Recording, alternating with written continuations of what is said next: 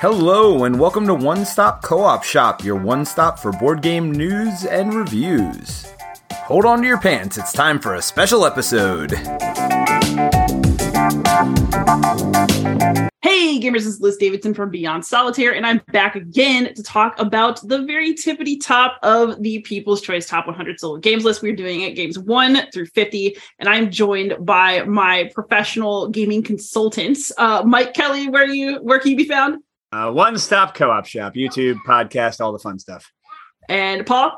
Uh, I'm over at Gaming Rules on YouTube and Facebook and probably other places as well. All right. And Jeremy? uh, in the outer regions of your mind, but also on Man versus Meeple. Fantastic. All right, so it has been a long journey for all of us, especially for those of those of y'all who have been out there watching these be revealed 10 a day for the past many days. Yeah. But uh we have finally reached the top 50 and I'm just going to say I actually think that the top 10 is the most boring part of the list.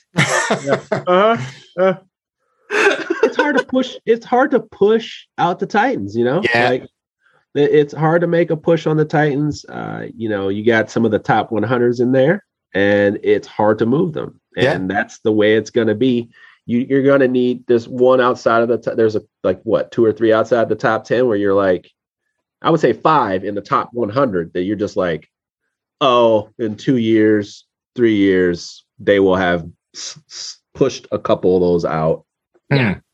you know, and starting with Gloomhaven, Gloomhaven will not be removed from number one on BGG. It's just not possible, I don't think. Mm. But Frosthaven will move on the solo list. It will move on the solo list uh, just for, due to popularity. But based on what I've already played, yeah, it's just better. So it's just better. Well, I, I, I, I mean, I've been working on the video for the last few weeks. I can, I can tell you, and this is not an objective opinion. Uh, no, this is an objective. Uh, Frosthaven is better than Gloomhaven. yeah, it's, it's better. It, it, it, it tweaks a few things. Yeah. But the the stuff that it adds is so much more involved and so much more in depth, and it's it's it's fantastic. So, but I agree with Jeremy. I, d- I don't think it's going to knock Gloomhaven off the number one spot on BGG. But I think anyway, what's, I think what's really telling is um, just to kind of like dig in a little bit. Um, you can see again. I don't know what uh, Kevin puts out fully for everybody, but we have like this little sum of score column, Mhm. which and number fifty, which is pandemic, has a seven hundred seventy total score, and Spirit Island has eight thousand four hundred. Mage Knight Yeah. has six thousand four hundred. yeah, So like there's a big difference. Yeah. yeah, like like the Wow. games in the top 10 or 20 are all like in the 2000s to 5000s to 6000s it's Yeah, a massive gap whereas like you know if you go from like 50 pandemic is 770 if i go all the way down to 100 it's 420 it's it's still more Yeah. than half like yeah so the, the, the ones that are at the top are i mean there, there is one new game that we'll get to i'm sure that has Oh, Yeah. burst up.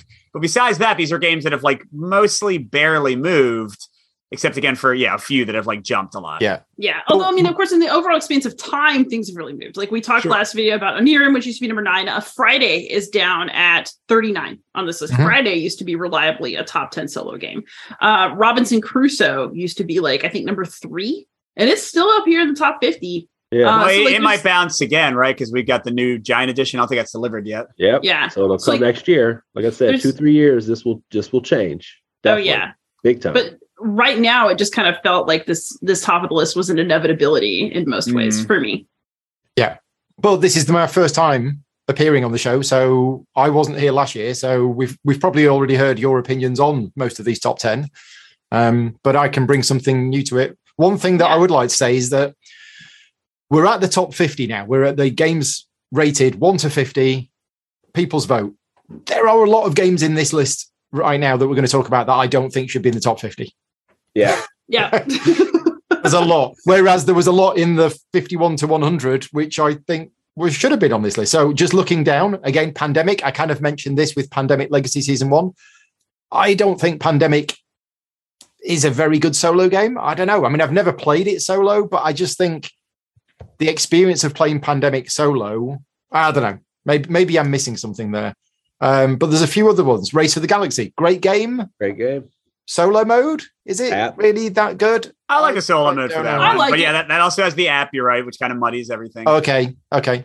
Um, but yeah, there's quite a few as I'm looking down that I'm thinking "Ah, I wouldn't have put these in my. Well, some of these I don't think are good games, and that that obviously, in a similar way that people will vote for a game and they go, "Oh, wait a minute, I like Terraforming Mars. I love Terraforming Mars as a game. Oh, it's got a solo mode, therefore I'll I'll say it's got a good solo mode." Whereas personally, I don't think the solo mode for Terraforming Mars is good, even Right. though I love the actual multiplayer game. Um, on the flip side of that, I'm looking at this list going, well, I don't like that game, so I don't care how good the solo mode is. I just, I just don't like it. So yeah, there's a bit of that in there as well. But there's a lot that I'm happy to see in here. Yeah. One- So I, just one more question for Paul. Since this is your Hmm. first time, like, have you ever looked at a People's Choice top list before? Uh, I've seen bits of the other videos. Yes. Okay. So I guess I wanted to know what was the most surprising thing to you as somebody who doesn't just follow this list religiously every year, like looking Uh, at this very top. Um, surprising. There wasn't anything surprising because I'm fully aware that even on the games which I'm looking at it going, I don't think this should be in there, like Pandemic. There is clearly enough people that think Pandemic is a good solo game. So there's nothing in. Maybe that was a bit surprising because I Mhm. didn't realize the number of people that played Pandemic solo, uh, which clearly there is. Uh, other than that, there are ones on here which, you know, games that I'm not keen on, but you know, there's a few on here that I'm happy to see in here. Um, even like, if if I pick on number 31, Dawn of the Zeds. I've never played it, but I have heard loads and loads of great things about it, Great. Oh, and, about, it and, your and that it's dude. it's got a great Oh, solo mode. So I'm play it really happy to see your that on there, even though I've never played it. Oh my gosh, you would love to play that on your channel. Yeah, People would eat that game up. right. Do Oh. it. Get it. That's so good.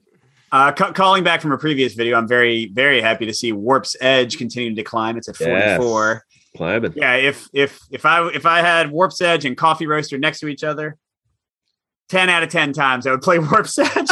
Okay. it's like I would say eight out of ten times. It is all a right, all right, better that's game. fair. That's I, fair. I would say it is a better game. Um, yeah, it is a better game. It's got mo- it's just more action packed. It's got Yeah. better weight choices, of course. Uh, you know, and you're you just have more control. It feels like at least Mhm. you're feeling like you have you know more control. Versus, of course, coffee roaster is super random. You're in that bag.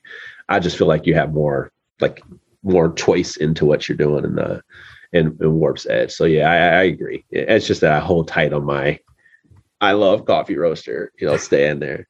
My my big one here, my big one here, and I just don't know why this. Uh, it's not like I don't know why this is on this list. It's a it's a Stonemaier game, but I don't know why Tapestry is rated so high. I like I don't No, like it either. like this. Uh, it's not just that it's also the it's not just like what is why but it's like nobody talks about the game it's not a lifestyle game because i give lifestyle games that are big campaign games a pass so like kingdom death monster they're like nobody's talking about it anymore i'm like no because they're too busy playing it that's all they play you know like it's like Right. gloomhaven gloomhaven just is above all those it's an anomaly game but like most lifestyle games, most people are so busy talking about it. They're not voting on it on everything. They're not posting pictures on online about it.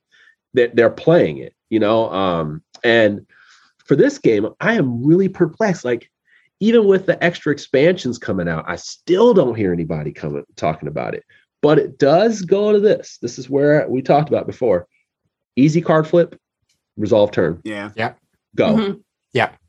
And that's the reason why Stonemaier games are so popular uh, for solo play. So that's the reason why I go like, okay, there is that ease of play. It's beautiful. It's got great components. It's actually at a decent price too. But overall, like what's going on, like the fun factor for me is just so low. Um, Well, it's up 13 places. So Tapestry is It's up 49 on the list, places. up 13 places. Now, So- I I really like Tapestry. Um, again, I'm I'm fully aware that I might be in the minority on that one. no, but you're not. every every time I played it, I have a blast. I, Yeah, it, I it just seems really like Jeremy and I are in the minority. Yeah. if it's number I'm kind of iffy on Tapestry as well. But I mean, okay, so this, and it's not Stonemaier Games' fault. I'm just, they just don't do it for me. Like, I can't think of a single Stonemaier game that I would, that's best in show for me in any. Did you just- like? Did you like Scythe though? Like, I I feel like Scythe It's is a game. fine. like I feel like Scythe is a game for me that it was like I loved it, and then it like just died off. Yeah, Uh, no, that, that's how it was for me. Bit It of got, it culture. got very samey. same thing. It was like like it died off.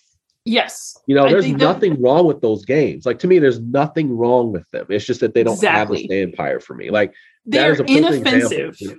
Yeah. He's, But what else can I say? You know, you know what I want to throw out, uh, Jeremy. I know you're with me on this. Uh, Liz and and Paul. Not as sure how you much you love like narrative exploratory games, but like in a nice little like 15 uh, section chunk here, we got Seventh Continent 29, um, Sleeping Gods 38, This War of Mine 40, Tainted Grail 42. Like all Yeah. all those I would say are heavily based on like exploration, narrative, either Yeah. written or kind of like you know uh, sort of like emergent narrative. And I They- love.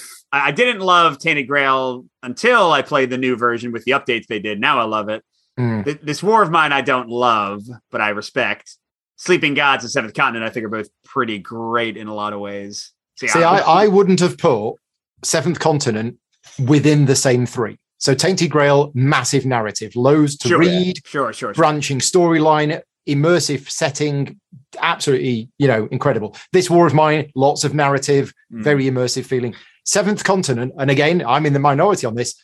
I don't feel Seventh Continent is a narrative driven game. Turning a card over and reading one or two sentences of flavor text on the card is not a narrative driven game. There is no, the story of Seventh Continent is you go in there, you're trying to clear the curse. But other than that, it's the occasional bit of text on a card when you reveal that card. There's no overall narrative or anything like that. So I personally feel that Seventh Continent is just cards with flavor text on Do, do and you- not actually a narrative driven game. Yeah, I mean, I, I that, that's why I kind of clarified like more the exploration, you know, Right. Sleeping Gods, Tainted, not really this war. Well, this War of Mine has like you go to locations and see what event happens. Yeah. But Tainted Grail, Sleeping Gods, and Seventh Continent are all very heavily about like moving to the new page, moving to the new card, moving to the new tile, seeing what's there. I, I totally agree with you that like what happens once you're there is very different. And I mean, I, I would push back a little bit. The Seventh Continent doesn't have like, uh, well, I mean, you're right. It doesn't have a story. It But it reminds me of one of my favorite uh, video games recently. I don't know if any of y'all have played this, which is um, Outer Wilds Okay. Yes. Played that it doesn't bit. have a yeah. that doesn't have a story. Like I'm not, re- but like I'm exploring and I'm discovering stuff in this That's- world. So it what I was has like the discovery. emergent, like world building, like the narrative of my own journey as Yeah. I as I find secrets. But you're right, it, it is a very different thing. Yeah. in a Grail, this War of Mine, Sleeping Gods. Literally, ninety percent of the game is your head in a book or an app, Yes. like reading words. So you Yeah. 100 percent agree. Yeah. 100 percent agree. So I'm, Yeah. I'm trying to be more realistic with myself about these. I think that my dreams going into these games are much more ambitious than my actual experience of these games. Sleeping Gods, I did not like at all. Hmm, Um, I thought Same Seventh here. Continent was interesting because I was looking kind of like, it's like, okay, how do I put this together? But then it didn't really hold up for me. Um, I actually, uh, you know, this War of Mine, I'd rather play the video game. I'd rather Hmm. play the video game in most of these situations. And then Tainted Grail, I still haven't played. It's just like sitting there in that giant box because I just haven't known what I to mean, you, do. you got to wait for the updated. Wait, wait now. for the Yeah. updates. Yeah, I'm wait just gonna It's, wait. it's so much better. but I really struggle. So for me, there's just something that doesn't always connect with narrative board games. And I don't know what it is because some people seem to get so much pleasure out of this. And it makes me Mm. wonder like what's Mm. wrong with me. But I, I think it's also just everybody's wired a little different. You know what I mean? But like um uh Sami Laakso just sent me uh Lands of Galzyr, and I'm very Yeah. worried because I love his work. And I thought that um Dawn of Peacemakers was just conceptually super interesting, but I have no idea how I'm gonna feel about Lands of Galzyr, and it's gonna be like a it's it's not you, it's me issue. I, I predict that- you know? won't like it. My copy's coming today as well, and I'm gonna bust it out with my kids right away. See, but I I, I, do not think it. you'll enjoy it. Oh, you do? All right, Well, good luck. Don't I you, hope you didn't do. you like Sleeping Gods? No, I think you will. Oh no, no, I've played Galzyr. I already know what I'm Yeah. in for. I, I know I'll like it. I'm, I'm talking about Like- you. I don't think you will like it. Right. No, but I think I might play it with my boyfriend because I think he'll like it. Right. I think for for uh for narrative, I think people search for narrative. They search for it because they want to feel this deep thematic experience. Mm, But those are their least played games, mhm. or Mhm. least played as far as like um playing it in succession like several times, the most plays. The most plays is what I'm saying.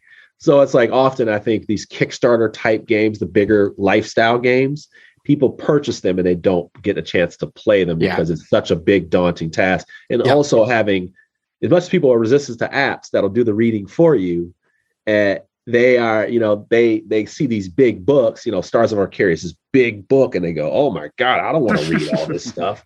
And and then they like, but I don't like apps and games where the game is narrated, you know, or Madara. It's like, I don't want to read six pages.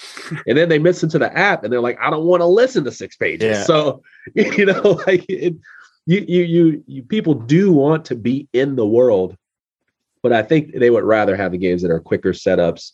Uh, I- I'm looking, I'm thinking of Massive Darkness 2 back here. It's just like, I'd rather just get in there, feel like I'm in a dungeon, chuck the dice. Everybody doesn't have to have a personality, personality through play and the world I'm in stay there. And I I I, I understand what you're saying because I just feel like sometimes you would rather just play a game that is thematic versus like have to be drenched in narration and theme. Yeah. you know, like so on that theme, I'm so freaking happy to see Obsession up Mhm. this high on this list. I Yeah. love that game, and I love that game because my like awakening um to the fact that I thought that men were hot was watching Colin Firth come out of the water at the BBC like. So like I love Obsession because it fits with the books I like to read, the movies I like to watch. You know, you sit there and you can talk in a stupid accent or like laugh when you get the the trashy American heiress in there. Like, you say, "Oh, I'm good to do bowling. Let's have a bowling event. Like, it is so thematic. So when you say stupid accent, you mean a British one? Just, My just to version. clarify. My version, actual British accents are classy, but mine is not. yeah, I mean, Obsession is 18th on the list and it's up 11 places. yeah. So And that's just access right there. That's another Yeah. one. Yeah. Access, you know, uh print pandemic game and uh, you know, not in print. And I'm Mhm. sure like even the designer, it's like everybody pretty much knows this guy by first name. It, I, I can't remember his name, but I would just say everybody kind of knows about his first name because he's responding to emails trying to get people to get his game, you know, Yeah. like yeah. and I think that's really awesome. I don't like the game, but I love that people are so into this game and they Mm. stick their chest out for it. And that's a great, like, I love games with a charge in them for it. And like that, uh, that's a small publisher that has Yeah. that, what I call the one SKU. And Yep. can and Dan just- Hallagan is the he man. just Like, has had the him on one my- SKU, and the one SKU can keep producing and keep producing and keep producing. Uh, because yeah, I mean, Too Many Bones was like that for Chip Theory. He was like, Yeah. "Hey, you got your Yeah. one SKU, keep keep pumping Just out keep the one doing you Yeah. know, like you know, and they had a good distribution model. They did one character at a time, right? You know, before they did the next expansion. So it's like that. You know, those. I'm really happy for those types of publishers that get that one charge and then uh, they stick around and it continues to pay off. So yeah, that's that's a great game and it deserves to be on this list, even if I don't like it or not. Talking about a Yeah, charge and like just a cool success story. I'm super happy. Uh, Under Falling Skies, number 14. Mhm. You know, that was what, like I think a free print and play for a long time. yep. And Yeah. then It C- Yep. CGE got it. And I, I don't know if I, I think opinions might uh, differ on this, but I think I would have gotten pretty bored. And I, some people said like it got a little samey with like the basic one. What CGE did with like the little campaign, like all the modular elements, I freaking love that game. I think it's it's a great combination of a core gameplay loop with the dice and the ships moving down, Yeah. combined with like really neat additional options added with that campaign mode. So So when you yeah. just to clarify, when you say that CGE took that game and added all of the extra stuff, it was actually the designer. So the designer Tom yeah, works for. CGE. Uh, it, it was him who did it, but I know what you mean. It yeah, was, yeah, I, I, didn't mean to the- imply that it wasn't the designer doing it. What I mean is like the when the full version came out, when the full version came out. so there was, much more. You know, There was so much more. So Under Falling Skies is my number one favorite solo game of all time. I absolutely love the game, and I and I agree with you. The nine card print and play was great, and it was a fun puzzle. What, But what an achievement of Oh, yeah. design, you know. But then all of a sudden he threw in all of these extra bases, these extra rules, and everything else. And then there's the campaign, and the campaign's fantastic. Yep. And that's why it's my number one favorite solo game. The game is so good, Mhm. but there's so much variability and there's so much content in that little box. It's just fantastic. And I've played it a lot. Um, and very, very good game. So yeah, I'm happy to see it on the list. I, I personally think it should be higher because it's my number one solo game, but uh, I'm happy to see it 14th for something that started out as a a little nine card print and play. Yeah. Yeah. You ready for this one? hmm Two two flipping rights. Top 20, top 30. Okay. Both of which I like. Carto- cartographers and Hadrian as well, which we just couldn't get quit, quit talking about before. so that's inter- that's very interesting, right? Yeah. Uh, I, I just feel like that that genre crept up. You know, um, Mhm. like now we we do have flipping rights. You know, we don't have. it- It's not just rolling rights now. Mhm. It's flipping Yeah. rights. Well, Welcome to was the So first one, was it? Was on the top. yeah, that was like that was like in the eighties, I think. Yeah, and I think welcome so. to I think welcome to is great with with the Alexi solo deck. Yeah. Um, So I, I'm like, this is actually a very surprising spike in that that genre, which is working well for solo. I mean, Hadrian's Wall, folks, folks, that is that that is absolutely amazing solo experience. Like I mean, that is worth. You know, like it, it would seem hesitant. People might seem hesitant because of the price, but I'm going to tell you right now that right there, I mean, you get a nice chunk of sheets. So if you're not a laminator, you don't have to worry about that. You get a nice chunk of sheets. You got a campaign you can play. Just playing it solo is just nice, a nice, just 30, 45 minutes of choice. Uh, to, to pass up Fleet the dice game for me is pretty big. yes. so, I was surprised to- Fleet was as low as it as low as it was because I love yeah, to like completely destroy that game, and it does. It just destroys it. Um, yeah, very, very. Uh, and wait, is Da- Dinosaur rolling right? Is is um, It's on here, but it's way Roaring down. right. Yeah. Rolling right is a flip, right? Yeah. Yeah, and that that's a really good game too. Like so, like this this top 100 is very interesting with the flipping right. So yeah, So Hadrian's Wall is number 21 on this list, Yes. but it rose 29 places mm. from Yeah. last year. yeah. So it was 50th last year, and it's gone up to number 21 on the list. That Yeah. cannot continue to rise at the rate that it's risen in the last No. year. But No. But it's That- of Rolling Rights right now. So yeah, yeah. Now I've not played Hadrian's Wall, and everybody's been telling me for the last 12 months that I need to play Ooh. it because it's fantastic. But I think the only people that I know that have ever played it have only ever played it solo. So tell, basically, tell me, is, is there a multiplayer game in Hadrian's Wall? multiplayer Nah. games is awesome, yeah, I mean, yeah, it's like Okay. it's like okay, I played it last week at game night actually because I Okay. wanted to teach all my friends. So it's like it's like multiplayer solitaire where you're Right. interacting. You can trade with your neighbors' cards and like add some resources. But for the most part, really playing it by yourself is maybe even the ideal experience. Yeah. I will also say that somebody walked by and looked at us with their little pencils and our little rolling giant sheets and was like, "Uh, y'all look like you're doing the SATs." So like, yeah, because it's very combo happy and it's very not interactive. It's kind of like you're doing your own thing. yeah, but there is like one one little piece of interaction that's there and it's Mhm. so not it, it's so not needed Yeah. in the game right I actually think it's better in solo because it's a little nastier. it's better in i was just Yeah. about to say that and it's better in solo. Right. so it's just one of those great solo games. You know what game I, I just it's not on this list it's not talked about at all. This one here roman roll. I think it's absolutely amazing solo game and it just never gets talked about. And you know why? It's a psc game. Nobody has it. Just nobody has it. And that's unfortunate because it's very much a euro game that's a, a, a roll and write game. It's a full on Euro game, pretty much, and it's a Turczi game too. Uh, it's Mhm. a Turczi and Nick, and So it's yeah, in Nick Shaw. yeah. Nick Shaw. Yeah, it's a Turczi and Nick Shaw game, which is very weird that it's not known. And I thought, like, as soon as I Well, thought, I mean, Wall, how thought, many have they done at this point? like Right. Excavation Earth is also a Turczi and Nick Shaw game. Like they do a ton of games, and some of them Yeah. are good and some of them aren't so good. So Yeah. Yeah. Yeah, you just named Uh, it. but like put a Coliseum on it and I'll buy it. So you know, oh yeah, you, you definitely need to check this one out. But I just thought about it because we were, you know, we were Yeah. talking about that one. I, I don't know Yeah, if I'm no, the biggest fan of these out of the four of us, but and I know they're all in the top ten, and maybe it's boring because they're always in the top ten. Well, Marvel Champions is somewhat new, but how about those uh, Fantasy Flight LCGs? Yeah, Marvel Ugh. Champions three, Arkham Horror four, Lord of the Rings seven. I mean, Arkham is by far my favorite. The others Yeah. are okay for me. Arkham's the top number one. I, it's my number one game of all time. and that's the difference between you and me. It is my least favorite game of all. Yeah, you don't like it? No. Oh. Your, shut up, your least favorite game of all time. Least favorite game of all time. It is my least favorite game of all time. What does It that is- even mean? What does that even It, mean? it- it just means that I, I've owned it three or four times.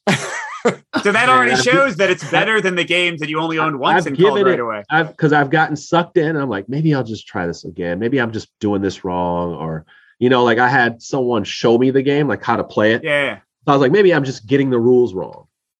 And I was like, you know, flipping the cards, trying to get into the world. I wasn't into the world. So I was like, all right, maybe it's the Cthulhu theme. I'm like, no, but I like certain Cthulhu games. It just depends.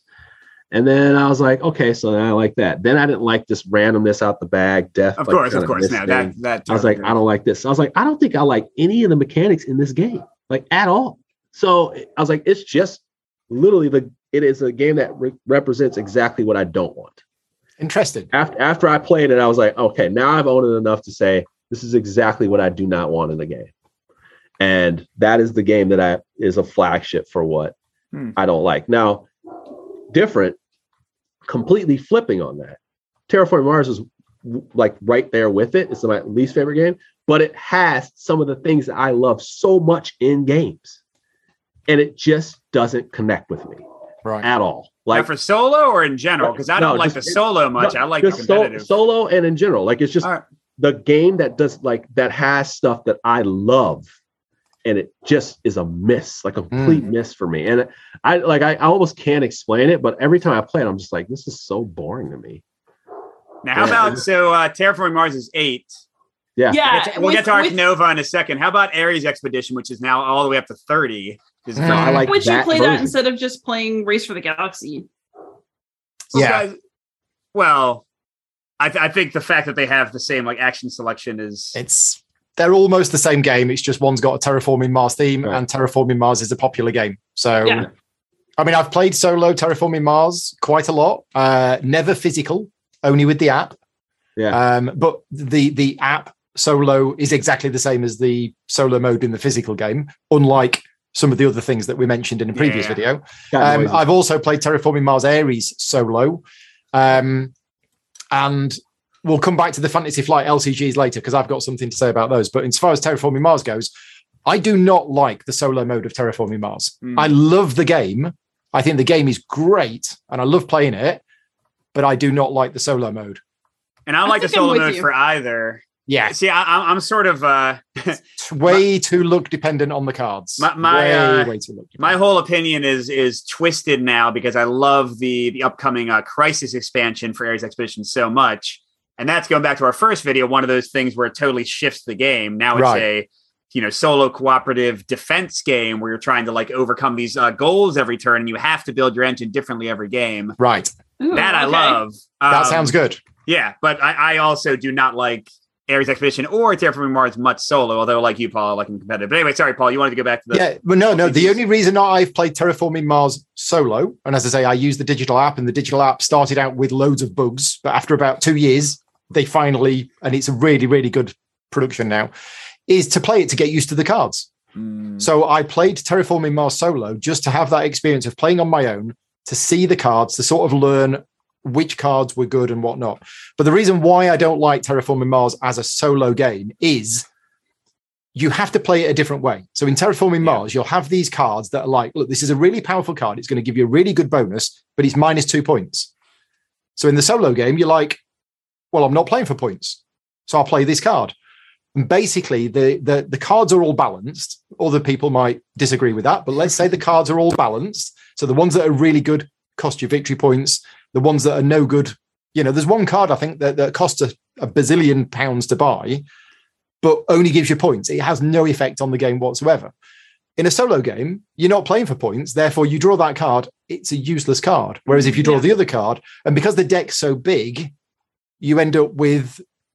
And I mean, I've heard stories, and pe- people who played Terraforming Mars Ares Expedition, they played the solo game and they could not beat it because they didn't draw the cards, which affected the climate and everything else. Um, and it, it's just the fact that you you end up having to play a different game mhm. than what you're playing normally. And some people like that, but Well, I, I I, also- I just didn't.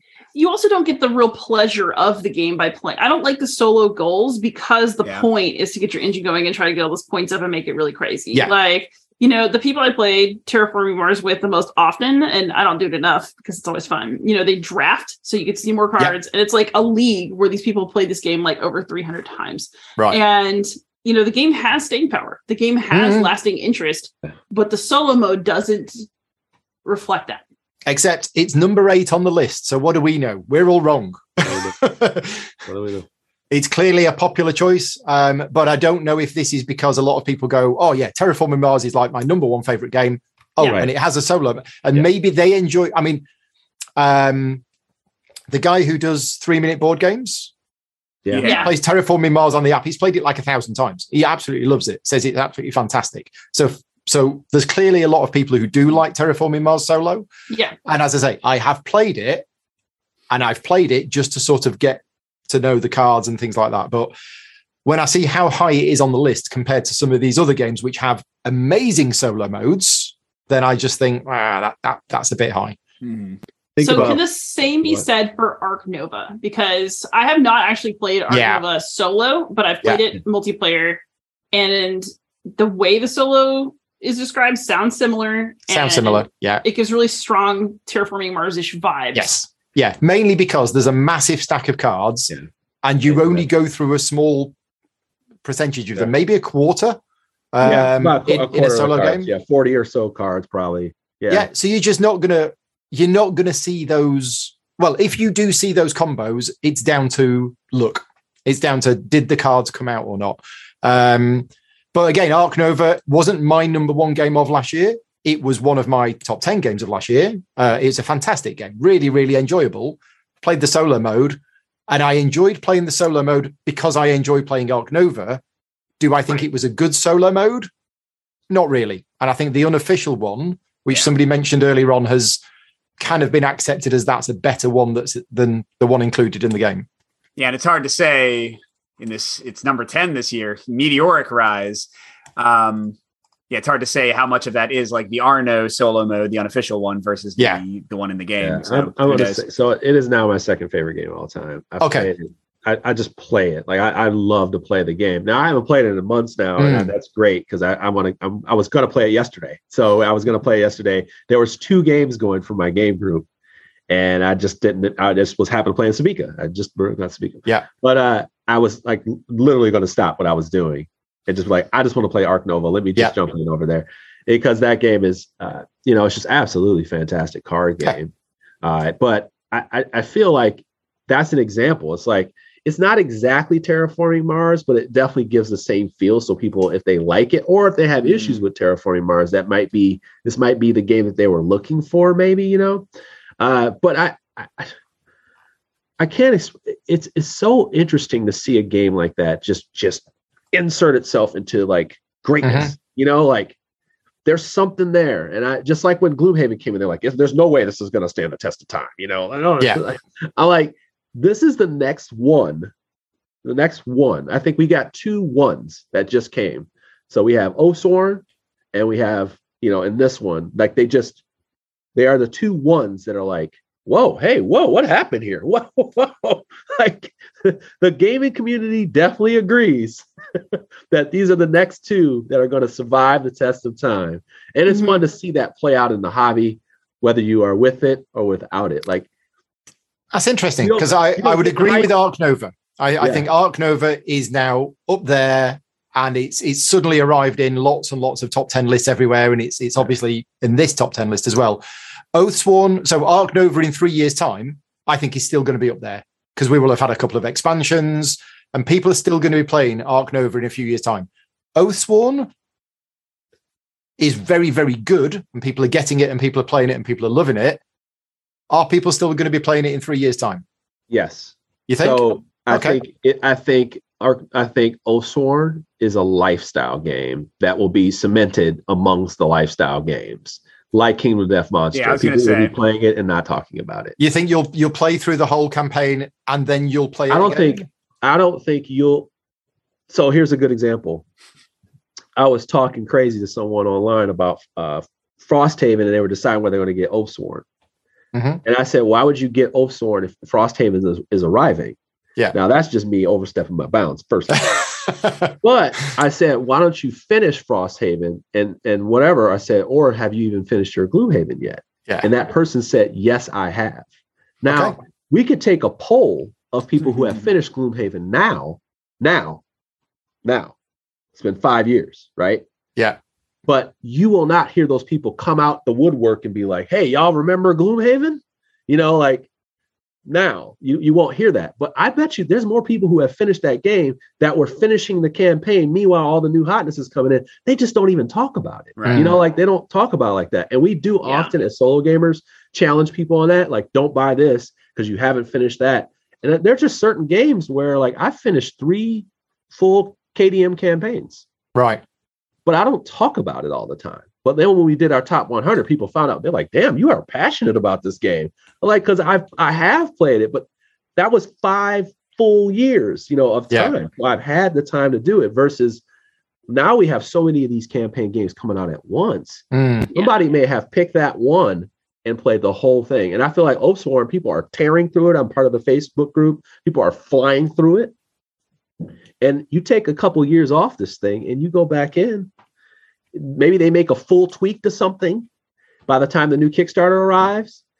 You know, you have a new life in that game. And I, I you know, you never know. You know, you just never know. And I feel like those are the types of games that they disappear from the, the everyday talk, but Mhm. they are in the heart of those Hmm. people. You know, like they're in the heart. You know, and and So- that, that- Gloomhaven's like that. I haven't touched it in years, but So I've what about some of these- like eighty hours to that game. Like I've gone deep in that game. So what about some of these other newer arrivals? Like Dune Imperium is relatively new on the scene. Mhm. Cascadia went rocketing up this year. Kate Uh, it's the Wonderful. World is making a strong showing this year. Um, how many of those do you think are up here for a long time, and how many of them do you think are up because they're relatively new and then they'll just drop? I think Dune Yeah, Imperium is such a popular game and such a good game that I mean I've not played the solo mode of it, but assuming the solo mode is at least okay, I think that Dune Imperium is probably going to stay in the top 20 for quite a few years, I would guess. No Mhm. question.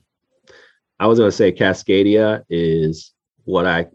That was one from last year. So like that one, I feel like Cascadia is a modern classic game. Like it's a Yes. modern classic. It will not go anywhere. It will only go up. It'll be in Starbucks in two years. Like it'll. Right. it just that it's that digestible of a game in that whole in that whole uh, house that we had i mean the whole store that we had for our event yesterday we had two people playing cascadia Hmm. you know Okay. like it just they just popped up it was a Yeah. two women they popped up in there it's like cool nice to meet boom. Immediately broke out casket. they went straight to it in the library grabbed it and i was just thinking to myself like yeah that game's just going to stand the test of time. Mm. like it just is. Yeah, and the solo mode is so smooth. Uh you know whether you like the weight or not or whatever it, it- it's just so smooth. Like it, it really is. And it's a very relaxing game.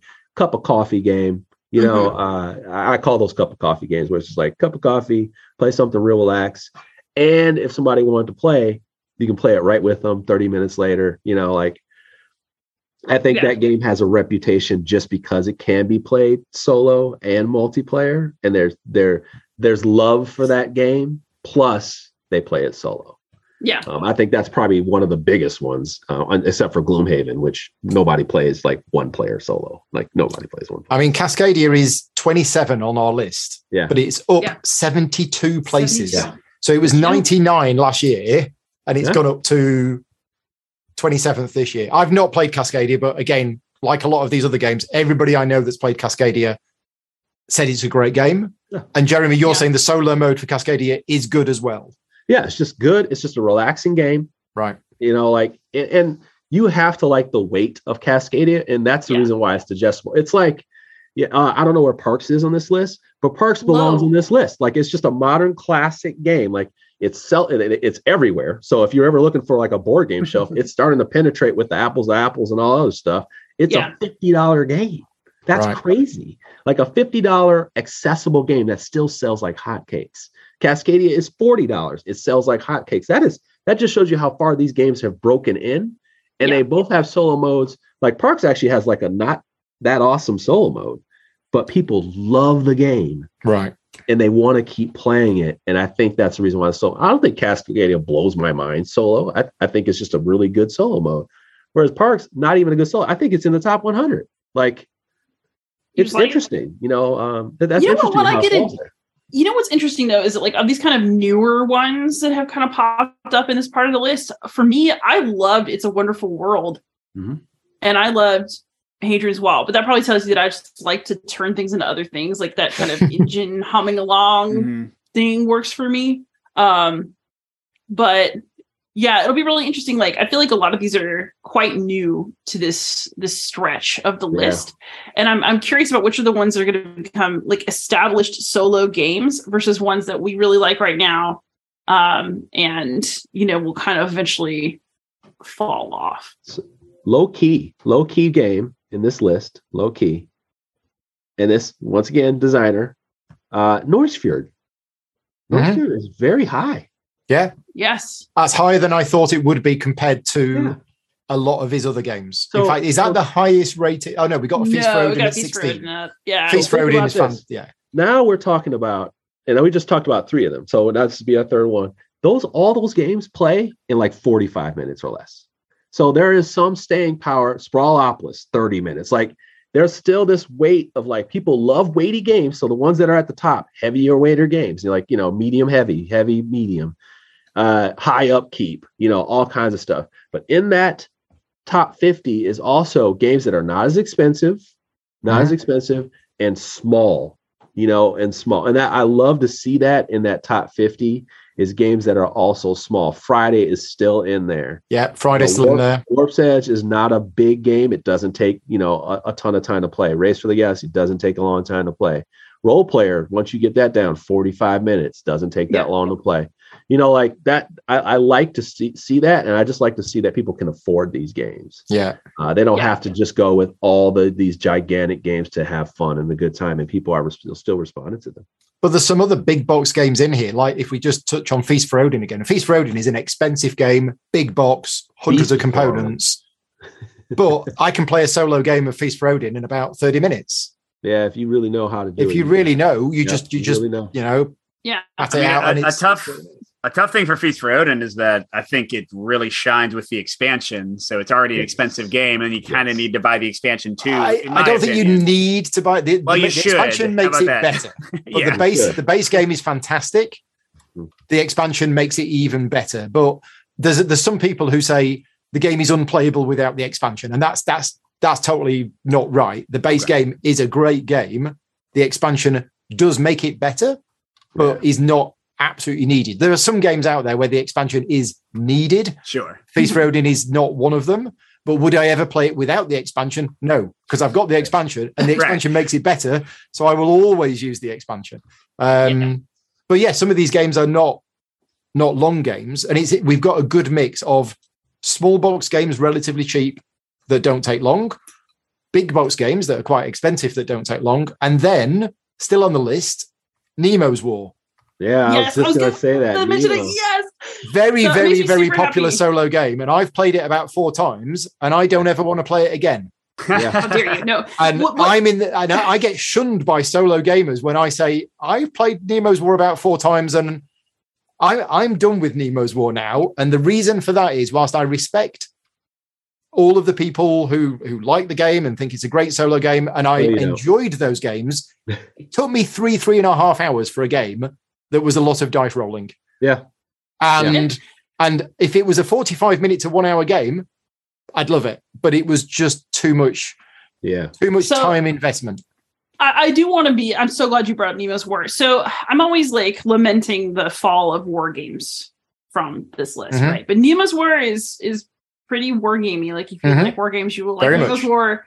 Yeah. And then you've got Pax Pamir Yeah. Yeah. here. So thanks Ricky, and also thanks Cole Wehrle for making like historical games sexy, right? We've got something here, and you've also got Dawn of the Dead, which Dawn of the Zeds, which is a Yeah. States of Siege game.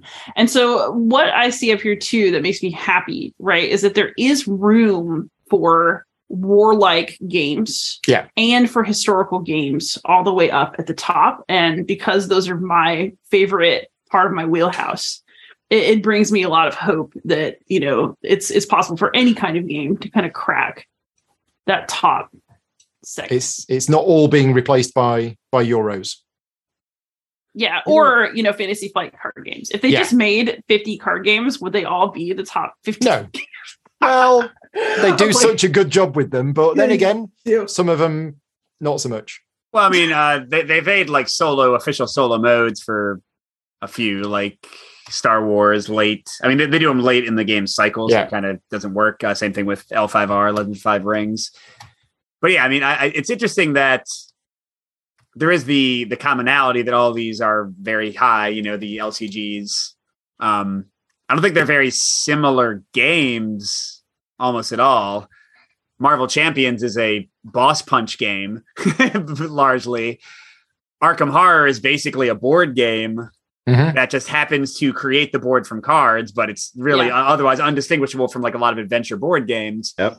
And then Lord of the Rings is kind of its own little weird thing over here. Like it's an adventure game, but it's very, you know, compared to Arkham Horror, it very much leans into the card form of it.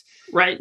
Um, but yeah, they're all they, they all have the same, you know, uh, might of advertising and goodwill behind them to to help them all succeed. You know, So I was going to go back to these card games um, and give you my thoughts on them.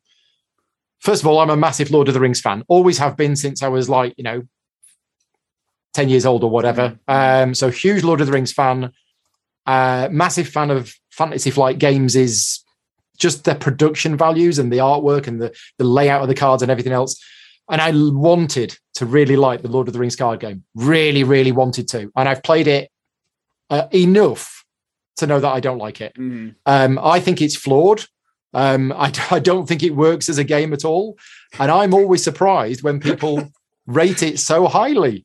Um, you, you and And Jeremy, man, Oh, are I just uh, y- y'all. Y'all have the interesting hot takes today for some of the most popular games in the entire I know, hobby. and Oh, this is a dude, hey. massively popular game, and I and I think fundamentally it's it's a flawed design. And we can go into the details later on, because that's a whole other topic. But Marvel Champions and Arkham Horror the card game are very likely both in my top ten of all time. Mhm. I love both of them. And it's interesting what Jeremy was saying earlier on because Arkham Horror, the card game, has one of my least favorite mechanics in it.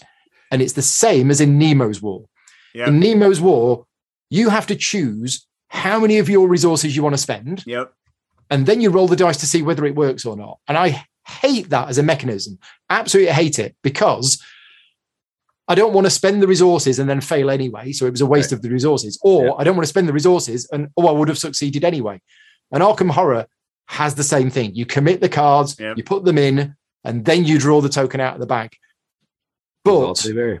everything else about the Arkham Horror card game makes me accept that and just that's part of the game. The stories, the way it's done, all of the mechanisms of the game, it just, yeah, fits absolutely perfect. As to whether it's a good solo game, I've played it solo a few times and it works really well. So the Arkham Horror card game does work as a solo game. It scales well, I feel Mhm. between the player counts. Uh, and moving over to Marvel Champions, that is definitely in my top 10 games of all time. Absolutely love Marvel Champions, both solo and multiplayer. And I believe that that scales well. I still think it's a better multiplayer game than it is solo, Marvel for sure. but, but Yeah. it's perfectly, perfectly playable at solo. And I've played loads of solo games. I mean, Lord of the Rings is the only one that I think is so. it's also my least favorite by Oh, a right, wide okay. margin, Paul. Um, yeah. but I, I wouldn't call it fundamentally flawed. The one thing I would say is fundamentally flawed, at least in the initial sets. They've fixed it in later ones. Card draw. Well, not not just that, but um, in general, solo Yeah, it doesn't the work. Rings was totally broken and Yeah, like unplayable, exactly. basically. Yeah.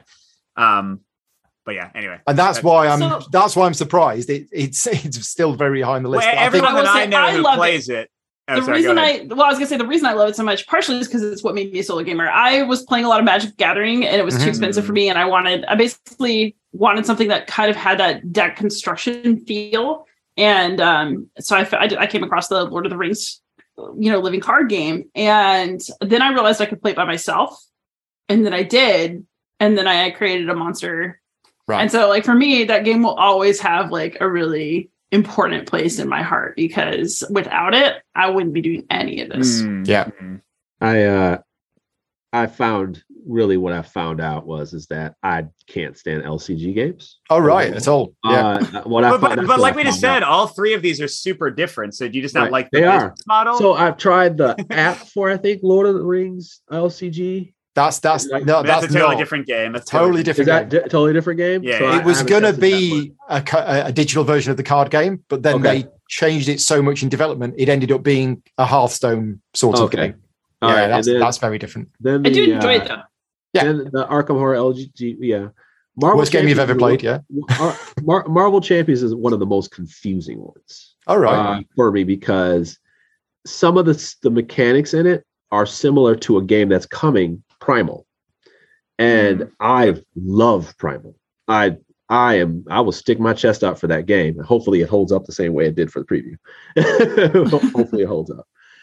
There, there, there's a lot of changes. There's a lot of time and a lot of development that goes into games over the period of two to three years. So Mhm. you never know, right? But uh, the way that that system is set up, whereas like for Marvel, just it just doesn't work. Like for me, it just doesn't work. Yeah, And I mean- talk about some of my favorite characters of all time. Yeah. talking about some of this, the most interesting theme and how I hear the thematics work. And I played it. I've owned it, that one. I've owned twice, and uh, it just I'm like I can't connect with this game. And I think part of it really has to do with it's another thing with the, those LCG games is just the amount of content you're buying to keep up in a sense. And I and I Yeah. think that's one of those little sour points. But I would have jumped on if I really liked the game. I mean, uh, even when I bought Arkham Horror, Horror LCG, I think I bought like boxes with it. Like I was like, maybe I'll just skip and go to Dunwich, and then uh, you know, maybe I'll skip and maybe just try one episode or something like that. It just didn't work, you know. So Mm. LCGs Yeah. might just be a, a thing that I don't like. Yeah, I mean, Marvel Champions mechanically builds on every other LCG that's that's come before it. Okay. Um, but but but you know, just just applies a few tweaks. Mhm. So the Lord of the Rings card game, whilst I don't like it, it set a few things in motion that then got built on. Uh, the Arkham Horror card game took things from Netrunner uh, in terms of the actions per turn and card draw and things like that. And then Okay. Marvel Champions for me just you know refined everything and perfected it. But one of the big reasons why I like Marvel Champions compared to Lord of the Rings game is that in Marvel Champions your deck is 30 cards, 40 Yeah. cards, 30 cards I think. And your card draw is like, you know, play a load of cards, draw a load of cards. You build a deck and you build that deck and you're going to see that deck. And you Mhm. might see that deck once, you might see that deck twice, but basically the time and effort that you put into building your deck is important because you're going to go through your deck. You're going to see those cards. They're going to come out. The Lord of the Rings game, ha, for me, and again, we could record a whole other podcast about this Yeah, another I'm time. about but- cut this off. but it's like it's like here's a 60 card deck or a 50 card deck your card draw is one per turn and you have dead cards you can draw a card for a character that you've already got in play and it's literally useless. So you're drawing one card a turn and you can draw dead cards. I'm sorry but that that kind of card draw mechanism in any card game should have gone 10 or 15 years ago.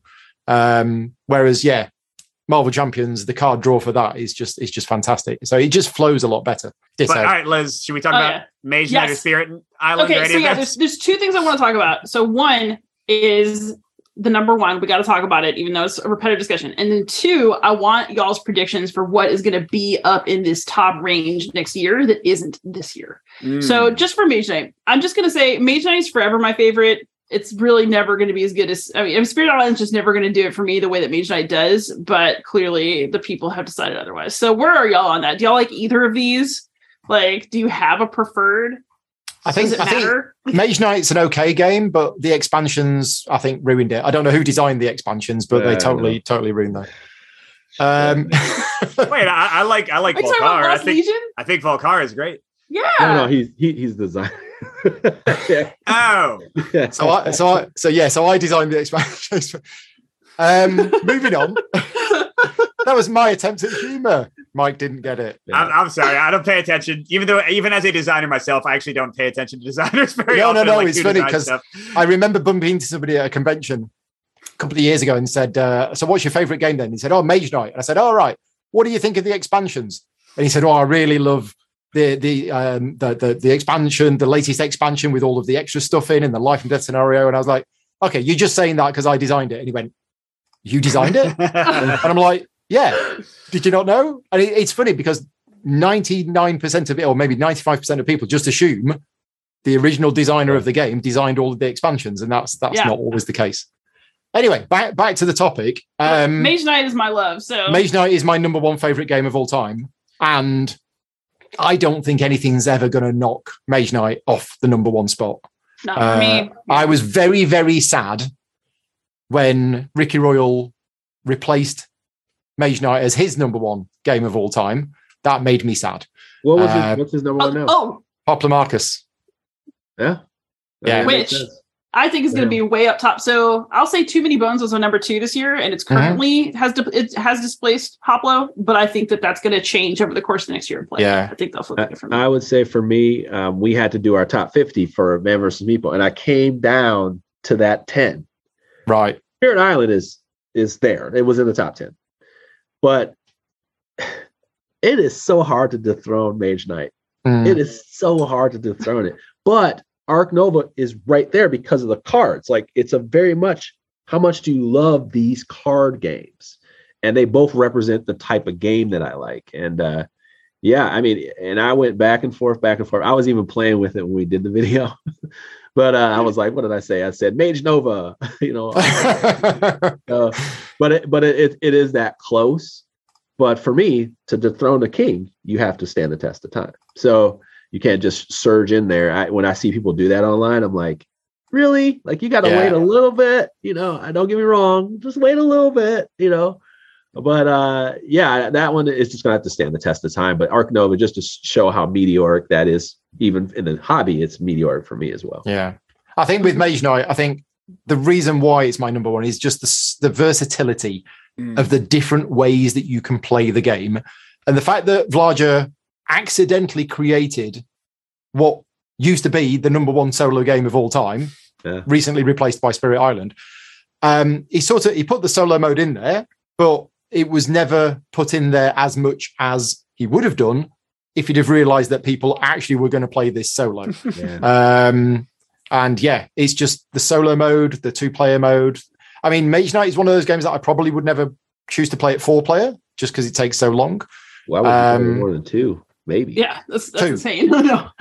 Yeah, two two player. I play at three if I if I'm having a you know if I want an all day game. Yeah. Uh, then three. But yeah. So Mike, where do you sit on Mage Knight? Um, I don't own it anymore. Oh, how do we So I- I'm disconnect? cer- I'm certainly. How do we Get out. disconnect Mike from this chart? Yeah, yeah, so I, I, I loved Mage Like- Knight for many years. It's Okay. not in my it's not in my top ten anymore. I, I call games very aggressively, Paul. I don't know if you know that about me. So yeah, it just it ended up being tough for me to get to the table. It's a very long Yeah. game. It's a Yeah. game that I haven't played as much as you all have. I probably only played it like 30 times total, I would guess, Yeah. over the years. So it's one that I always like need to review the rules to play because enough time Right. would have passed. Yeah. The rules aren't good. I think you'll probably No, agree with me on that, Paul. As no, I think the rules are really good. No? All the new ones are great. Well, no, I I mean the original like core game No, I thought they were split rule fantastic. book. Yeah, Yeah. whatever. Uh, you're wrong, but that's fine. um, but yeah, but Spirit Island is my number. I don't know. It, it's it's always like batting around like my top ten. That's probably like my number four. I would say right now in general. Okay. Um. So yes, I I. I I think Spirit Island is a more accessible game. Certainly faster to play, which for my taste tends to be more important. I can play with my kids. Mage Knight, I did play with my wife some, but it's a challenge to play that with, as you all said, more than two. Um, no, but but I think Spirit, Spirit uh, Mage Knight is an amazing game. Uh, but it, it Spirit Island is easily better than it. Arkham's better than it for me. Too many bones. Like a lot of the ones in the top Right. ten here I think time has been kind to. Spirit Island. I think time has been kind to it because Yes. it's had more opportunity to add more characters. Mhm. Yeah. And you could be playing. th- This is this is another one. It's like if you're multiplayer, you are so into this game, and then you can take it down to a solo mode and Yep. have just as much fun. Like he said, he can play with his kids, and people are like, "What? You play this with your kids?" There are spirits that are good for playing Yes. with families, like Yeah. Yeah. and, and especially then the new ones that have just come out. the They're all in- easier. Yep, yep, yep. in the same game, you can have someone playing the most complex one in the game. Yep. Yeah. So it's like there's that, and then there's like, hey, I want to figure out this scenario with this character. Yeah. And you got like 20, 30 of them now to choose from. Yeah. You know? Well, So and also like- like the you know, but both Mage Knight and Spirit Island have I would say somewhat similar modularity and difficulty. Yeah. But Mage Knight is very much higher numbers in a way, right? Like how high am I going to kick those city levels Yeah. up and that kind of stuff. Whereas Spirit Island, as you already said, you have like the easier spirits. You have like the spirits where they tell you which cards to take in what order. You have the new target like exclusive spirits that are super easy. But then besides that, I can play with no adversary whatsoever. Right. Or I can play with like a level zero one or a level one. Like Yeah, the customization very- of yeah. the difficulty is fantastic. Some people Yeah, never so- play with those too. So, So, so Yeah. maybe Mage Knight is the better game, but I think it makes sense that Spirit Island is easier for like the average person to play solo. Maybe you know what I Yeah. mean? Mhm. I mean, I'm I'm very very happy that both of those games are number one and number two because Spirit Yeah. Island, whilst it's not my number one game of all time, it's in my top five and it is my number one cooperative game of all time. So Yeah, I absolutely love Spirit Island. As a solo game, I think Spirit Island misses the bit that makes Spirit Island fantastic. The reason why Spirit Island is my number one cooperative game is I absolutely love the way that two different spirits have Yeah. to work together to solve a problem. Oh, well, you can move the Dahan from there to there. Oh, well, if you do that, I can do this. That's what I like. Now, I have played Spirit Island solo and I enjoyed it, but I find Spirit Island at two players way, way more enjoyable because you get that working together. And I know some people can solo two spirits. I can't. Again, brain explode on the floor. I struggle with I struggle with one. Um, We, we have a guy on our Discord who solos six spirits consistently oh, it's just and I'm like, yeah. oh, what are you doing there? so yeah, so Spirit Island, I can understand why it is very, very high on the list, but personally, I yeah, I, it's a good solo game, but I think it's just so much better with two players. Then again, I feel the same with Mage Knight. I mean, yeah, Um, I, I would agree. By the way, if we're just talking solo, solo, Yeah. Spirit Island, I, I do love solo, but I definitely love it like two, even up to four player. I Ma- yeah, Mage Knight, I adored solo when I was playing it. yeah, I was like, hey, two players, okay. I would never play it any player count higher than two, you know? the thing Yeah. with two player Mage Knight is you're very rarely actually interacting. You Yes. kind of both play in a solo Uh, game yep. most of the time. I mean, I've never played with PvP and I never will play with PvP. Mhm. Um, but even without PvP, uh, there is there is very little interaction, especially if the two characters go off. Whereas Spirit Island solo is just you off you go solve the puzzle. Yeah. Yeah. With another spirit, you're like, how can we combo our stuff together? Um, so my first experience of Spirit Island, we talked before we started recording these streams about bad play experiences putting us off games. My first game of Spirit Island, bearing in mind, everybody had been telling me that this game was great. This was going back about three or four years ago now. I got some friends round and we sat down, and there were four of us, and the game plays four. So I sat down and we played four player Spirit Island from the rulebook. Now, the rulebook for Spirit Island is not great. And four player Spirit, so five hours in, we were halfway through the game Oh. And it put the other three off the game and they said we're never going to play this game again. This is awful. I went away and i went why has everybody been telling me this game is so good? And i thought i, I can see what this game has. I can see what it's trying to do. And then i went away and said uh, so i've just tried playing spirit island four player for the first time and everybody went what? Why did you do that? Why did you do that? so yeah spirit island two player maybe three. Uh, i don't want to play it above that. You All right, notice how so- many games? Oh, go ahead. You. I was gonna say, all right, so you know, we've had our you know quick run over the top two. Um, you know, they're there for a reason, regardless of our different feelings about which one should be in the in the top spot. But um, just kind of to bring this video to a close, I want just like a quick shot. What's gonna be up here next year? And like I've already said it for me, it's gonna be Hoplo. Like I already know. I've been playing Victorum, I've been playing remastered, I'm really enamored. And you know, where Too Many Bones had kind of been the dominant one for me, I think it's going to go back to Hoplo based on my experiences. But what are y'all? What are y'all expecting to see next year? I mean, the easy one is Hoplo. Hoplomachus Victorum and or remastered are going to make it very, very high on this list, possibly even straight into the top 10. Yeah, and uh, I'll, I'll put two that I think are also easy calls. Um, ISS Vanguard, it's already 131 when I think like five people have played it. So that Right. seems to indicate that it'll probably be a lot higher. But how high up do you think it's going to be? Top 10? I, I don't think it'll be top 10. I No. think it'll be probably around where Tainted Grail is, like Yeah. lower end of the 50s. And then this one I think might be in the top 20 in a year or two, give it some time, is Terra Mystica. because it just got the solo. Gaia Project is what eleven or twelve. It's eleven. Yeah. Yeah, Yeah, it's showing Um, it's showing that these strong Euros that finally got a solo mode are going. Exact- Yeah. yeah. So, Concordia, and- Great Western Trail. Great Western Trail. yeah, They're I think gonna, once more people rise. realize Terra Mystica has a solo mode, once more people play Terra Mystica's solo mode, I think it'll be right up in the top twenty, like probably Yeah. by next year. Nice. I would So say, that work? So which ones are going to drop? Oh, sorry, go on, Jeremy. I was gonna say for Ark Nova would be an easy slate, and for number ten, it'll push something out and cause a uh, you know it'll cause a, a stir. Yeah, I'm gonna go with a weird game that people haven't brought up at all. I don't know where it's at on the list. It's Foundations of Rome. So when when Okay. everybody finally has it, that's gonna have it, and they have the expansion, I think people are going. It's gonna show up on this list somewhere higher than you expect. I, I It's currently one thousand one hundred and thirty-three. yeah, I, I, I gotta nowhere go- to go but up. But but that's the thing. Like we're talking about a two hundred dollar game. Yeah. yeah. So It's a massive box with loads of 3D Right. buildings, isn't it? so it's one of those games where nobody has access to it yet. Mm. Then finally, when everybody gets this next Kickstarter, like more than ten thousand people will have the game. Right. You know that one, um, and then like maybe maybe after this next expansion, Stars of Akarios might go up like out of nowhere. That'll pop up out of nowhere because of its theme. But like ISS Vanguard is clearly a stronger game. I haven't played it. I can tell it's Mhm. a stronger game. But yeah, like certain games like that will just pop up. You'll be like, whoa, that that game, you know, wow. And it's just access. It's just really just access to the game. Well, Jeremy, just to put it out there, I'm on Amazon. I can pick up Foundations of Rome right now for the low, low price of four hundred eighty dollars. Exactly. Prime Exactly. shipping, baby. Prime shipping. Yeah. So- Prime shipping. No shipping, right? Cheaper, cheaper than the Kickstarter and shipping, right? That's right. but but yeah, hey, where's Euthia? oh, let me look. That's interesting. Where is Euthia?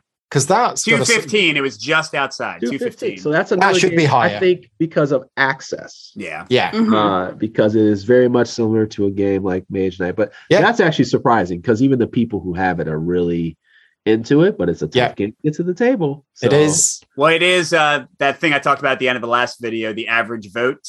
It is a very low average vote, which means Yeah. not a lot of people have it, and the ones who do love the heck out of it and are voting it like really high ranked. Yeah, I think when the new version of New Theory is released, I think I think that's gonna. Uh, it'd be interesting to see how high it goes. But one thing that I'm interested in seeing next year is the games that we've talked about, which have jumped so many places that they Mm. cannot jump that many places again. So Hadrian's Wall currently at 21, it jumped to 29 places. How high is that going to go Right. next year? Cascadia is currently 27. It jumped up from 99 to 27 is is that going to continue to rise or has that reached its its plateau so there's a lot of ones which have risen quickly into the top 100 and i and i want to see where they settle down after a year or two Yeah. Yeah. Well, with that said, I think we have a lot to look forward to, and I am really, really pumped about it. I feel like this was a, a good list, even if I didn't agree with all of it. Yeah. and uh, and um and you know, I think it shows that our our branch of the hobby is live as well as thriving, and even like you know, I, I wouldn't say post pandemic because COVID's still around, but after the great the great isolation of 2020, solo gaming is still going strong. yeah. Yeah, definitely. And we should just remind people that um whilst we haven't discussed every single item on the list people can get access to this list and see see what's in there. Yep. check the link in the show notes. And yeah, um so y'all gentlemen i want to thank y'all so much. Y'all we spent hours doing this commentary and i want to express my extreme gratitude to you mike jeremy and paul for doing this with me. Uh to kevin erskine for putting the list together in the first place. He types this in by hand. There are 1500 games on this list. I just want everybody to appreciate the magnitude of what this man does for us for free every year out Yeah. of sheer love for this community. yeah. Uh, Although and, uh, saying that, saying that, Kevin obviously has done a great work. I'm noticing a lot of formulas in here ju- that's just picking random numbers. So I'm joking. but that would be funny, wouldn't it? If we actually scrolled right and suddenly every single cell was filled with rand between one Right. comma. It's like, oh, wait a minute. Kevin's pulling our leg. Oh my He's just made a whole load of this has all been fraud for the past. It's all been a fraud. Yeah. Uh, but yeah, any last last thoughts before we close it up? No, no, no. no. apart from you guys today have been talking a lot about games that I want to play and I don't have time to play, and Yeah. that makes me sad. So there's Yeah. been talk about, you know, Dawn of the Zeds. There's been talking about um, Kingdom Death Monster, which I previously written off my list, but Jeremy might persuade me to give it a go. But the reality is, I just don't have time to play all of these games. Yeah. Um, you know, I'm sat here with Hoplomachus Victorum remastered on the shelf. They've been here for three weeks.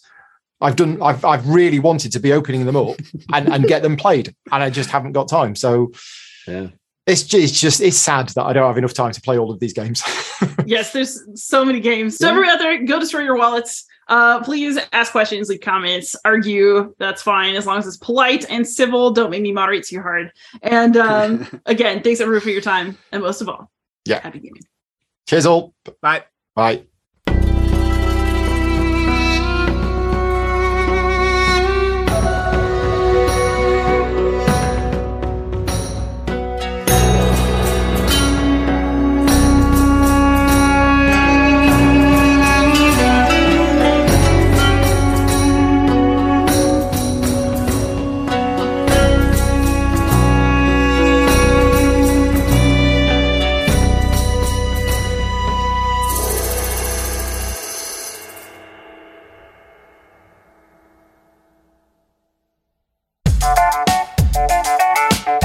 Thanks for joining us again for the One Stop Co op Shop podcast.